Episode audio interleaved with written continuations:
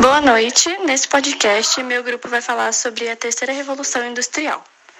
Ela teve início em meados da década de 1950, logo após o término da Segunda Guerra Mundial, vindo até os dias de hoje.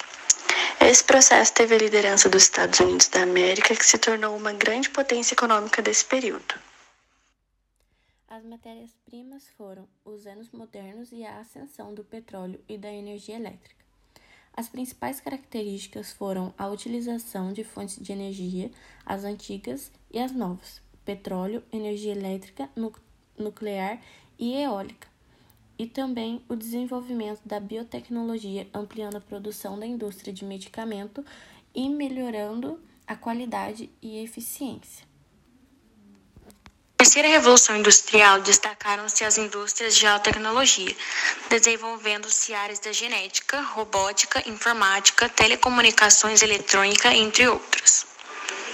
Nesse período, o mundo passou por uma série de transformações importantes ligadas principalmente às evoluções tecnológicas. Os principais avanços foram ligados à criação de computadores, robôs, celulares, chips, circuitos eletrônicos, entre outros. Esse período teve como principal característica da mão de obra a inserção da tecnologia no campo científico, atrelando-a à indústria e ao sistema produtivo, fazendo com que alcançassem, neste período, avanços e aprimoramentos tecnológicos até então nunca vistos.